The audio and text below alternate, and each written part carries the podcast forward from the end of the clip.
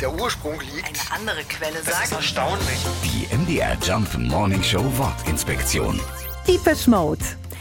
Zur Band selbst müssen wir gar nicht mehr viel erklären. Mit weltweit mehr als 100 Millionen verkauften Platten ist sie eine der international erfolgreichsten Gruppen überhaupt. Schon 1979 gründen Vince Clarke, Robert Marlowe und Martin Gore das Musikprojekt French Look. Nur kurze Zeit später stößt ihr Klassenkamerad Andrew Fletcher zu der Formation und die Band ändert ihren Namen in Composition of Sound.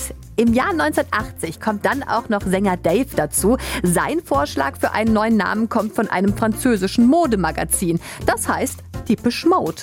Heißt übersetzt so viel wie Modeneuheiten. Einen tieferen Grund hat der Name nicht. Dave fand ihn einfach cool. Ja, mit genau diesem Namen sind Typisch Mode oder Demo bis heute erfolgreich.